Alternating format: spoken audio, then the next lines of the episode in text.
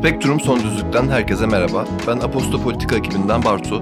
Ben Abdullah. Ben de İlkim. Bu seride Türkiye seçime doğru giderken yayımlanan kamuoyu araştırmalarının sonuçlarını tartışıyoruz. Toplumsal dinamikleri anlamaya, trendleri yakalamaya, anket verilerinin ardındaki gerçekleri görmeye çalışıyoruz. Zaman zaman araştırma şirketlerinden, akademiden, medyadan ve siyasi partilerden konuklarımızı da ağırlıyor, düşüncelerini soruyoruz. Son Düzlüğün bu haftaki bölümünden herkese merhaba. Bu hafta Abdullah'la birlikte 6 partinin bir araya gelerek 49 ayda hazırladığı anayasa değişikliğini konuşacağız. Nasılsın Abdullah? İyiyim İlkim. Sen nasılsın? Teşekkür ederim ben de iyiyim. Hızlıca bir giriş yapalım isterim. Malum 84 madde var ama tamamını biz tabii ki değerlendiremeyeceğiz burada. Şimdi bildiğin üzere pazartesi günü altılı masa olarak adlandırdığımız CHP, İyi Parti, Deva Partisi, Gelecek Partisi, Saadet Partisi ve Demokrat Parti bir araya geldi. 9 aylık bir çalışmanın sonucunda anayasanın 84 maddesinde yapılmasını önerdikleri değişiklikleri paylaştı kamuoyuyla ve sloganları da şimdi demokrasi zamanıydı. Dediğim gibi 84 maddenin 84'ünde tartışamayacağımızı düşündüğümüz için belirli ara başlıklar altında topladık bazı maddeleri, öne çıkan maddeleri. Aynı şekilde bunu Aposto gündemde de Bartu Özden yazdı, kaleme almıştı. Onun yazısı üzerinden de biraz değerlendirmelere yer vereceğiz. Şimdi ilk başlıklardan biri siyasal sisteme ilişkin değişiklikler. Çok kısaca özet geçelim. Üstünden bir seçim barajının %3'e düşürülmesi, %1 oy alan tüm partilerin devletin mali yardımlarından faydalanması, affa uğramış olsalar bile cinsel saldırı suçlarından hüküm giyen milletvekillerinin seçilemeyeceği, milletvekili dokunulmazlığının kaldırılmasının zorlaştırılması, milletler arası sözleşmelerden çekilme kararının TBMM'ye ait olması, kanun hükmünde kararnamelerin sınırlandırılması, e, Cumhurbaşkanının partisiz olması ve 7 e, yıl süreliğine atanacak olması ve bunun ardından da Cumhurbaşkanlığı döneminin bitmesinden sonra bir daha an, siyasette yer almayacağı gibi maddeler söz konusu parti kapatma davalarının açılmasının TBMM iznine bağlanması, belediyelere kayyum atanmasının ancak Danıştay tarafından 6 aylığına yapılabilmesi gibi gibi. Bu başlıklar hakkında öncelikle senin düşüncelerini alayım. Neler düşünüyorsun? Tabii. Ya bu maddelerin hepsi aslında şu an Cumhurbaşkanlığı hükümet sistemine geçtiğimizden beri yürütme erkinin yasamayı tamamen tahakküm altına alması ve her alanda e, yürütmenin yasama lehine güçlendirildiği bu sistemin tamamen aslında tersine çevrilmesi demeyeyim, daha sınırlandırılması, kontrol altına alınması amaçlanıyor düşünüyor. Şimdi seçim barajının düşürülmesi aslında ben HDP'nin aslında burada hedeflenerek böyle bir maddenin konulduğunu düşünüyorum. Her ne kadar HDP masada yer almasa da aslında belli ki onun da görüşü alınmış veya görüşü alınmadan da olsa HDP'nin ve e, onun dışındaki daha az oy alan partilerin de mecliste temsiliyetine yer verilmiş bu maddeyle beraber. Bu maddede bence bu maddeyi okuduğumuzda hepimizin aynı, aklına aynı şey geldi. Evet. Çünkü aslında bu TBMM'de temsili de güçlendirecek bir şey. Yani çünkü %7 barajı çok yüksek bir baraj ve o raddeye gelecek kadar bir partinin uzun süreli olması, uzun soluklu olması da aslında Türkiye şartlarında çok mümkün değil. Çünkü çok fazla parti var. O yüzden aslında sadece HDP olmamakla birlikte TBMM'nin temsil gücünü çok arttıracak bir madde. Zaten Erdoğan da bunun farkında ve çarşamba günü şöyle bir açıklama yapmıştı. Çıkarta çıkarta terör örgütünün güdümündeki partiyi kollayan masanın etrafındakilere gülücük dağıtan ucube bir teklif çıkardılar diyor. Erdoğan zaten her zaman HDP'yi bir koz olarak kullanıyor muhalefete karşı ama yeri geldiği zaman veya işte başları sıkıştığı zaman AK Parti'nin gidip HDP ile görüştüğünü en anti HDP figür olan Devlet Bahçeli'nin de HDP legal bir partidir, görüşülmesi de uygundur dediğini görüyoruz. O yüzden muhalefetin bu kozu iktidardan almaya çalışması çok yerinde bir hamle bence. Bence bu %1 oy alan partilerin de e, devletin mali yardımından faydalanabilecek maddesi siyasetin finansmanının şeffaflaştırılması açısından çok önemli olduğunu düşünüyorum. Özellikle şu an Türkiye'de siyasetin finansmanı büyük oranda gayri resmi yollardan sağlanıyor. Gayri resmiden kastım hani direkt olarak kara parayla finanse ediliyor değil.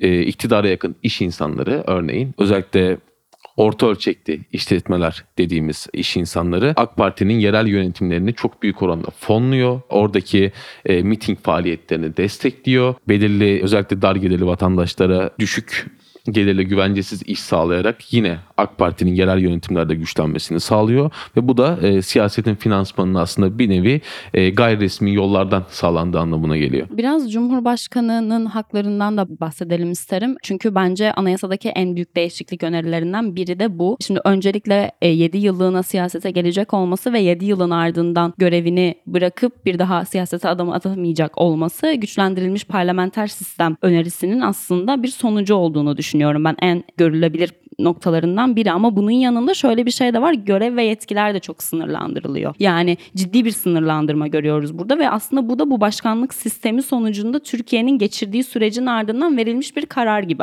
Bir yandan şunu da düşünmek gerek. Partisiz olması da aslında bugün herkesin hedeflediği ve ideal ettiği bir senaryo yaratıyor bize. Cumhurbaşkanına yönelik de haklarda ve görevlerde de ciddi bir kısıtlama görüyoruz aslında ve bunun da güçlendirilmiş parlamenter sistem aktinin bir sonucu olduğunu düşünüyorum. Ben özellikle başkanlık sisteminin ardından yani neredeyse çok geniş bir yetki alanına sahip şu an Cumhurbaşkanı ve bunun bu yetki alanlarının TBMM'ye ve eskiden olduğu gibi parlamenter sistemde başbakanlığa tekrardan verildiğini görüyoruz. Bu noktada TBMM'nin de alacağı haklara baktığımızda yani hak dediğim aslında işte halkın temsili temsil edildiği yer orası ve halkın kendi oylarıyla çıkardığı milletvekillerinin aslında bizim adımıza karar verdiği ve görüşlerini sunduğu meclisten bahsediyorum. Şimdi parti kapatma davalarının açılması TBMM'nin iznine bağlanacak. Bu çok büyük bir şey. Bunun yanında yürütme başbakanlık liderliğinde TBMM'ye geçiyor sorumluluk olarak ve biz aslında tekrardan idealize ettiğimiz demokrasiyi yeniden yaşayacak gibiyiz. Yani ben bu metni okuduğumda ister istemez özellikle siyasi kısmını okuduğumda böyle bir hisse kapıldım ve şey beni mesela çok umutlandıran bir şey. Milletvekili olarak baktığımızda %3'lük bir baraja düşürülmesi ve oraya ciddi anlamda bir siyasi temsilin katılması, her alandan, her düşünceden, her fikirden insanın mecliste bulunabilecek olması ve bunun yanında bu insanların birlikte yürütme kararlarını alacak olması bence çok idealize edilmiş bir, herkesin aklında kurmak isteyeceği bir senaryodur diye düşünüyorum. Evet yani sana e, katıldığım ve katılmadığım noktalar var. Seçim barajının düşünülmesi senin dediğin gibi daha az sayıda kişi tarafından benimsenen görüşlerin de mecliste temsiliyet açısından çok değerli. E, ama aynı zamanda bu Cumhurbaşkanlığının görev ve yetkilerinin ve daha da ziyade adaylık ve seçim sürecine dair 101. maddede yapılan değişiklikler biraz kafa karıştırıcı benim açımdan. Birçok kişide de e, aynısı yaşanmıştır diye düşünüyorum. Şimdi Cumhurbaşkanlığının görev süresi 7 yıl olarak belirleniyor ve bir kimse ancak bir defa Cumhurbaşkanı seçilebilir deniyor. Şimdi biz bu e, anayasa değişikliği önerisinin muhalefetin seçimleri kazanması e, ardından bir Cumhurbaşkanının muhalefet tarafından belirlenen Cumhurbaşkanı adayının Cumhurbaşkanı olarak seçilmesi ve bir iki yıllık süre içerisinde de referanduma gidilerek yeni bir anayasanın benimsenerek güçlendirilmiş parlamenter sisteme dönüleceğini varsayıyoruz. O zaman şu an 2023 Haziran seçimlerinde muhalefetin göstereceği aday Cumhurbaşkanı seçilirse ve bir iki yıllık süre içerisinde de tekrar bir referandum yapılarak seçime gidilirse bu aday bir daha Cumhurbaşkanı seçilemeyecek mi? Bu ilk soru. İkinci soru biz 2023 seçimlerinde devleti temsilen Cumhurbaşkanlığı görevini yerine getiren bir kişiyi seçmeyeceğiz. Biz yürütme görevini üstlenen, bunu yerine getiren bir e, cumhurbaşkanı profilini seçeceğiz. Dolayısıyla bu seçilen cumhurbaşkanı o zaman bir sonraki seçimde muhtemelen yine aynı göreve talip olmayacaktır. Çünkü cumhurbaşkanının daha sembolik, eskiden olduğu gibi sembolik bir görevi yerine getiren bir makama dönüştürmeyi. Başbakanlığa aday olacak evet. Başbakanlığa aday olacaktır. Dolayısıyla yani bizim o zaman 2023 seçimlerini seçeceğimiz aday benim bu anayasa değişikliğinden 101. maddeye yapılan değişiklikten çıkardığım e, bir sonraki seçimde Cumhurbaşkanı seçilmeyecek olan bir aday olması gerekiyor. E, burada da şu yorum aslında ortaya çıkıyor. Daha ziyade yani bu anayasa değişikliği yapıldığı zaman asıl muhalefet adına ülkeyi yönetecek başbakan olacak kişiyi seçecekken biz şu an 2023 seçimlerinde muhalefetin göstereceği aday daha geçiş sürecini yönetecek ve sonra temsili rolü kabul edecek ve bunun için aday olacak bir kişinin seçileceği yönünde. Burada da işte Kemal Kılıçdaroğlu mu yoksa Ekrem İmamoğlu gibi bir daha icraatçı bir adayın mı belirleneceğine dair burada bir seçim yapılmış gibi görünüyor aslında. Ben bu konuda yani sana şey noktasında katılıyorum kesinlikle. Yani bu maddenin kafa karıştırıcı olduğu noktasına Evet. kesinlikle katılıyorum.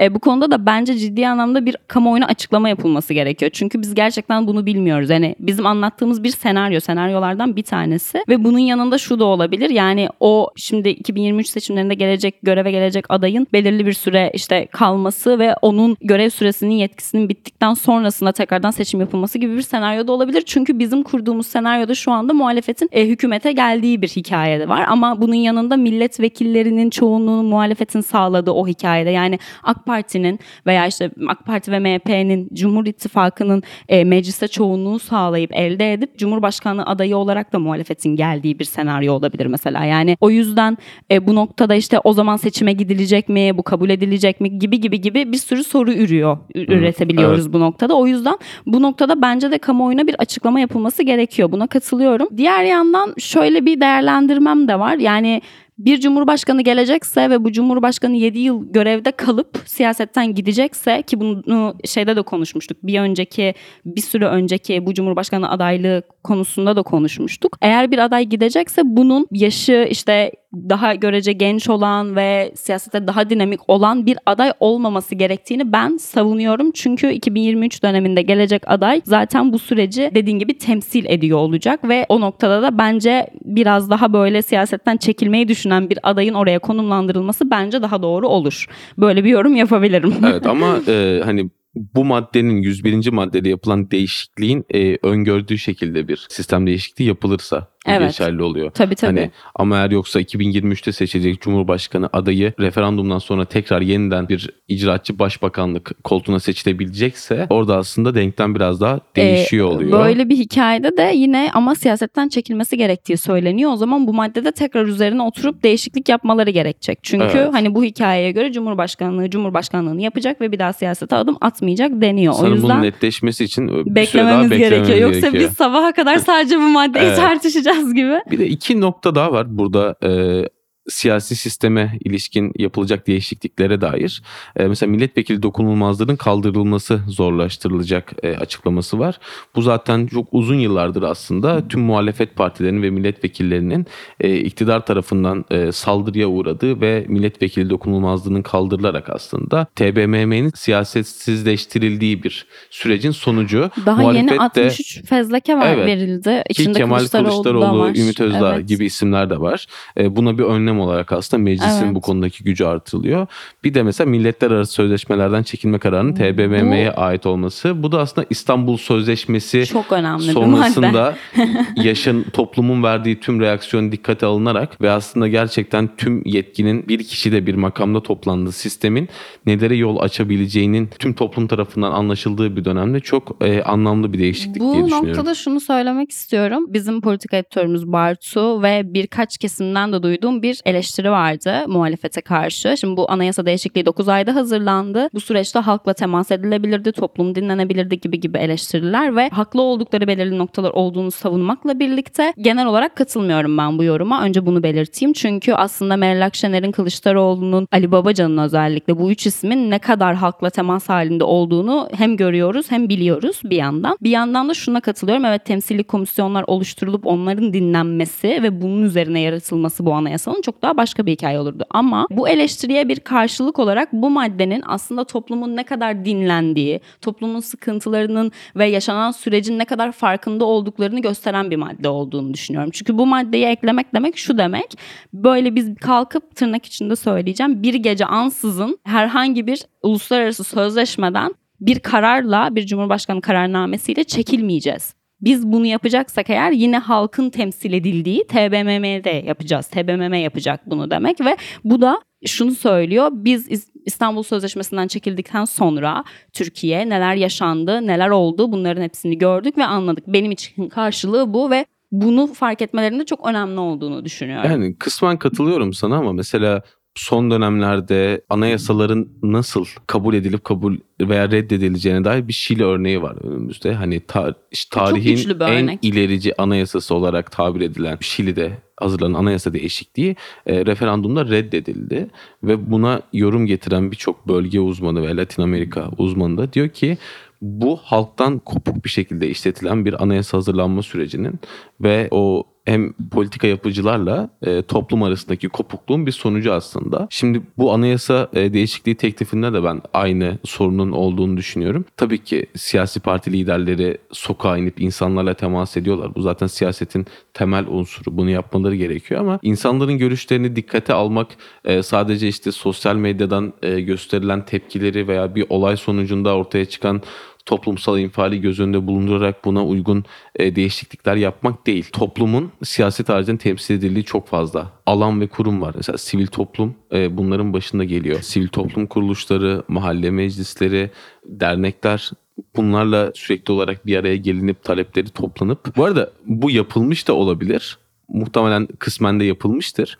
Ama bunu toplumun her kesiminin göreceği bir şekilde biz sizi dinliyoruz, görüşlerinizi alıyoruz ve bu doğrultuda bir değişiklik hazırlayacağız mottosuyla ve bu topluma gösterilerek yapılabilirdi. Bu kısmı biraz geride bırakıp şimdi şeffaflığa ilişkin değişikliklerden bahsedeceğim. Yasama yılının en az 20 günü gündem, gündemi muhalefet belirleyecek. Ee, böyle bir değişiklik var. Ee, bütçe denetimi için TBMM bünyesinde ana muhalefet partisi lideri başkanlığında kesin hesap komisyonu kurulacak. Cumhurbaşkanının ya da bakanlar kurulunun tek başına OHAL ilan etme yetkisi olmayacak. OHAL ilan etme yetkisi Cumhurbaşkanı başkanlığında toplanacak bakanlar kuruluna ait olacak ve OHAL süresi kısaltılacak. Bu gibi değişiklikler var. Şimdi burada ilk madde bence ilk iki madde daha doğrusu son derece de önemli ve değerli. Çünkü biz son dönemde muhalefeti zaten sürekli eleştiriyoruz. Hiçbir şey yapmıyor ne yapıyor ki gibi bir eleştiri söz konusu ya. Yani bu noktada bence şey yetkisi de veriliyor. Muhalefete gerçekten muhalefetlik yapma yetkisi veriliyor aslında. Yani hükümeti denetleyici unsur ve aslında gündemi meclisin gündemini yaratacak unsur da muhalefet oluyor. O yüzden ben bu ilk iki maddenin gerçekten önemli olduğunu düşünüyorum. Yani şimdi şu anki senaryoya bakarsak hükümetin muhalefetin geldiği hikayede yani böyle bir senaryoda ana muhalefet AK Parti olacak. Yani bu biraz matematiksel bir gerçek diye düşünüyorum ve böyle bir noktada aslında AK Parti'ye siz bizi istediğiniz kadar sorgulayabilirsiniz. Çünkü hesap komisyonumuz olacak bizim. Bunun yanında da meclisin 20 gününün gündemini siz belirleyeceksiniz. Sizin üzerinizden konuşacağız deniyor ve o yüzden bu açıdan da değerli ve önemli olduğunu düşünüyorum. Yani evet zaten hani demokrasi dediğimiz sistemi diğerlerinden ayıran şey bir yönetimin bakanlar kurulunun olması değil. Yani aynısı aristokratik yönetim konseyleri de vardı eski krallıklarda ve yani Osmanlı İmparatorluğu'na da baktığın zaman. Bizde yok. Evet. hani demokrasi demokrasi yapan şey bir muhalefetin legal, yasal ve güvence altına alınmış bir muhalefetin varlığı ve bunun da e, politika süreçlerini, siyaset e, üretim süreçlerini etkiliyor olabilmesi. O yüzden muhalefetin iktidar e, aleyhine güçlendirildiği tüm sistemler aslında bir noktada demokratikleşmeye daha yakın o yola girmiş olan süreçler oluyor. Bu yüzden e, dediğim gibi çok değerli bir değişiklik bu. Bütçe denetimi de aslında çok çok önemli. Şu an bütçe denetiminde meclisin e, herhangi bir özellikle muhalefetin herhangi bir yetkisi veya veto yetkisi kalmadı diyebiliriz. Kesinlikle. E, tamamen Cumhurbaşkanlığının takdirinde ilerletilen bir süreç ve burada özellikle bakanlıkların bütçelerinin denetlenmesi gerekiyor. Şu an baktığın zaman bakanlıkların çok yüksek bütçeleri var. Bakanlıklardan ziyade e, yine Cumhurbaşkanlığına bağlı Diyanet İşleri Başkanlığı gibi, e, Savunma Sanayi Başkanlığı gibi atıyorum. Bu tarz kurumların çok büyük bütçeleri var. Cumhurbaşkanlığı bütçesi mesela 2-3 bakanlığın toplamından belki daha büyük bir bütçeye sahip ve bunlar denetime tabi değiller artık. Bu israf düzeninin bir şekilde sona ermesi gerekiyor ve bunu da olabildiğince muhalefetin çok güçlendiği e, iktidardan hesap sorabildiği bir meclis tarafından denetlenebilirse bu bütçe bu israf düzeni veya yolsuzluk düzeni ortadan kalkabilir. Bu açıdan çok değerli bir madde bu da. Kesinlikle. Yani işte aslında tamamen şeye geliyoruz. E, muhalefetin bir piyon veya bir e, orada figüran olmasından gerçekten e, ne olması gerektiği noktaya taşınacağı bir e, madde yani hani bu iki maddede bu şekilde değerlendirebiliriz diye düşünüyorum. Şimdi bir de haklara ilişkin değişikliklerden bahsedelim istersen. Aslında en önemlisi temel hak ve Kesinlikle. özgürlüklere ilişkin değişiklikler. Evet. Şimdi anayasaya insan onurunun dokunulmazlığı ve devletin buna saygı gösterme ve koruma yükümlülüğü ile temel hak ve hürriyetlerin bütünlüğü ve yasama, yürütme ve yargıyı bağlayıcı olduğu ifadesi eklenecek deniyor. Herkesin sağlık hakkına sahip olduğu ve hiç kimsenin temel sağlık hizmetlerinden yoksul bırakılmadığı bırakılmayacağı hükme bağlanacak. Ekleniyor. Bunun dışında yurt dışında yaşayan vatandaşların menfaatlerini korumalarının devletin görevi olduğu belirtilecek. Diaspora TBMM'de temsil edilecek. Devlete tarihi ve kültürel bağlara sahip olunan ülkelerle ilişkileri geliştirme yükümlülüğü verilecek deniyor. Şimdi öncelikle senin yorumlarını alayım. Tabii. Çok kısa bu diaspora meselesine değineceğim. Gözden kaçabilecek hani küçük bir detay olarak görünüyor ama şu an yurt dışındaki Türk diasporası aslında bir nevi Cumhurbaşkanlığına bağlı işte yurt dışı Türkler ve akraba toplulukları veya Yunus Emre Enstitüsü gibi vakıflar aracılığıyla iletişime geçilen, temas kurulan ve bu noktada bir nevi aslında iktidarın belirlediği dış politika, ticaret politikaları gibi alanlara hizmet eden ve o doğrultuda şekillendirilen bir topluluk haline dönüştürüldü. Ve bunun bir şekilde aslında evet TBMM bünyesinde temsil edilmesi gerekiyor ve Cumhurbaşkanlığı himayesinden veya e, tahakkümünden kurtarılması gerekiyor. Bunun çünkü hani diaspora özellikle mesela Avrupa ülkelerine baktığımız zaman çok fazla kullanılan, faydalanılan bir topluluk. E, sizin yurt dışında yani dünyanın hemen hemen her yerinde yaşayan çok fazla sayıda vatandaşınız var. Çoğu ticaretle uğraşıyor belki veya işte ne bileyim akademide olanlar var. Türkiye'ye katkı sağlayabilecek insanlar var. Ve bunların e, TBMM denetiminde e, temsil ediliyor olması ve iletişime geçiliyor, temas kuruluyor olması o Cumhurbaşkanlığı'nın oluşturduğu bazı noktalarda karanlık, e, legal olmayan bağların da kırılması için çok önemli olduğunu düşünüyorum. Ve temel hak ve özgürlüklerle alakalı şöyle bir eleştirim var şimdi. En temelde düşünce ve kanaat özgürlüğü ifadesi düşünce ve kanaat hürriyeti olarak değiştiriliyor. Yani özgürlük kelimesi hürriyetle değiştirilmiş. Burada İyi Parti'nin aslında bir etkisi olduğunu söyleyebiliriz. Yani hürriyet kelimesi İyi Parti tarafından böyle sloganlaştırılıyor. Ee, sebebini çok anlamadım. Yani böyle değişiklik hani neden yapıldı ve ne gibi bir etkisi olacak bilmiyorum. Ama daha önemli olan şey şu bence. Anayasanın şu anki anayasanın 26. madde maddesinde herkes düşünce ve kanaatlerini tek başına veya toplu olarak açıklama ve yayma hakkına sahiptir deniliyor. Sonra 26. maddenin devamında e, düşünce ve e, ifade özgürlüğü, e, milli güvenlik, kamu düzeni, kamu güvenliği, cumhuriyetin temel nitelikleri, devletin ülkesi ve milletiyle bölünmez bütünlüğünün korunması amacıyla sınırlandırılabilir diyor. Zaten e, şu an Türkiye'de bir düşünce, ifade özgürlüğünün veya toplantı, protesto özgürlüğünün olmamasının asıl nedeni bu milli güvenlik, kamu düzeni, kamu güvenliği amaçlarıyla sınırlandırılabiliyor olması. Bu yeni anayasa değişikliği önerisinde bu 26. madde kaldırılıyor ve sadece 25. madde düşünce ve kanaat hürriyetini düzenleyen e, madde olarak yürürlüğe giriyor. Ama 26. maddedeki milli güvenlik endişeleriyle kısıtlanabilir ifadesi 25. maddeye dahil ediliyor. Yani hiçbir değişiklik yapılmamış oluyor aslında. Tek değişiklik şu.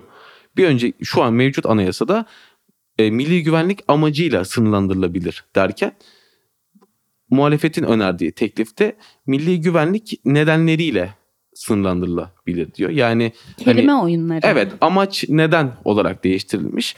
Ama biz şunu görüyoruz. Yani milli güvenliğin ne olduğunu aslında şu, çok uzun bir süredir iktidar belirliyor.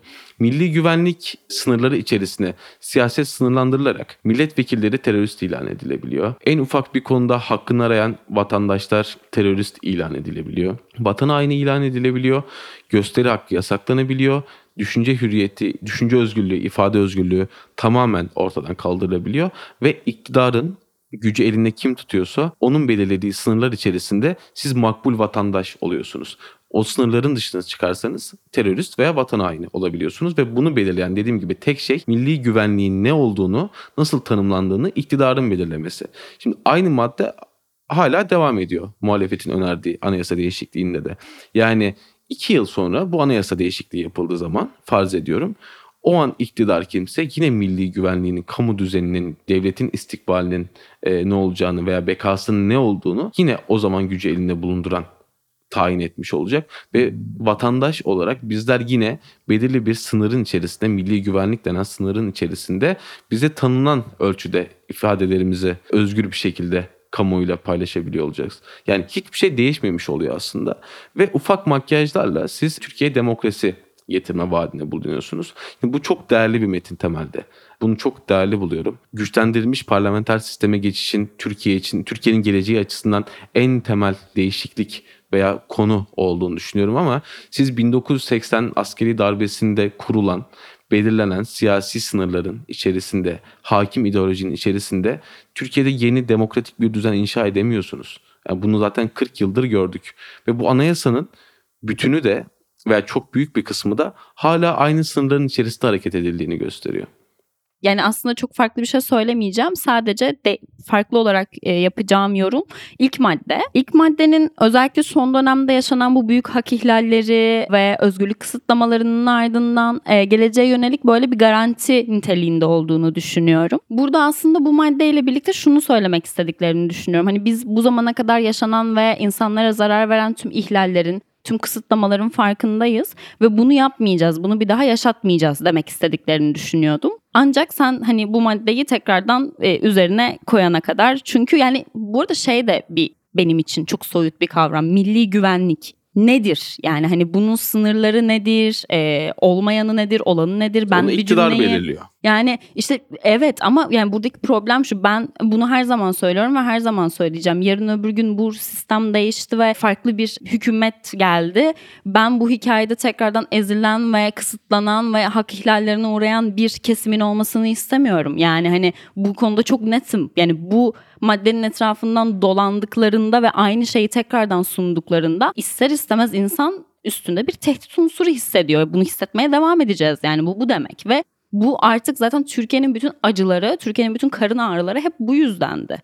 Daha fazla bunu yapmaya gerek yok. Bir ülke ideali şu an içine hapsedildiğiniz bu otoriter sınırları biraz daha genişleterek ulaşılabilecek bir hedef değil. Özgür, gerçekten Değil. özgür ve demokratik bir Türkiye inşa etmek istiyorsanız o sınırları alabildiğine açmanız gerekiyor. Kesinlikle açılması gerekiyor ve düşünceden, ifadeden korkulmaması gerekiyor. Düşünce ve ifade bir insanın var olacağı en temel haklarından biri. Bir insanda var olacak en temel haklardan biri ve bunu kısıtlamak ileride çok daha büyük sorunlara gebe oluyor. Ve bunları biz tarih boyunca gördük. Yani dediğim gibi Türkiye'nin tüm acıları gerçekten böyle başladı. Bunu bilerek ve isteyerek yapmaya devam etmek hani şey gibi bildiğimiz senaryoyu yeniden okumak gibi ve o yüzden bunun doğru olmadığını düşünüyorum ben de aynı şekilde. Evet, ya son olarak şey ekleyeyim hani bu durum aslında dediğim gibi böyle 1980 darbesiyle kurulan bu hakim ideolojinin, rejimin o zihinsel dünyasına hapsolmuşlukla açıklanabilir diye düşünüyorum. Yani yeni bir düzen yaratmak istiyorsunuz, yeni bir ekonomik sistem, yeni bir yargı sistemi yaratmak istiyorsunuz, siyas- siyasal sistemi köklü bir şekilde değiştirmek istiyorsunuz. Ama o zihinsel sınırların dışarısına çıkamıyorsunuz. Yani en temelde sizin devletle vatandaş arasındaki ilişki nedir? Burada sınırlar neye göre belirlenir? Kim kime üstündür? Kim kimi hangi durumlarda denetim altında tutabilir, yargılayabilir veya cezalandırabilir? Bu çok temel konularda yani bu siyaset felsefesine giren çok temel konularda sizin bir köklü bir değişikliğe gitmeniz gerekiyor ki yeni bir fikir ideal üretebilmeniz gerekiyor ki sonra siz kurumları veya yeni sistemi bunun üzerine inşa edebilirsiniz. Eskinin e, fikirleriyle, ideolojileriyle düşündüğünüz zaman siz ancak hali hazırdaki açıkları yama yapıp kurumları revize edebiliyorsunuz. Bu bir noktaya kadar evet özgürlük, refah, demokrasi getirebilir. Ama yeniden köklü bir sistem inşa edemiyorsunuz maalesef. Spektrum Son Düzlük'ten bu hafta bu kadardı. Anayasa değişikliği önerisine ilişkin sizin fikirlerinizi de merak ediyoruz. Hello et Aposto'ya eğer fikirlerinizle paylaşırsanız çok mutlu oluruz. Haftaya görüşmek üzere. Görüşmek üzere.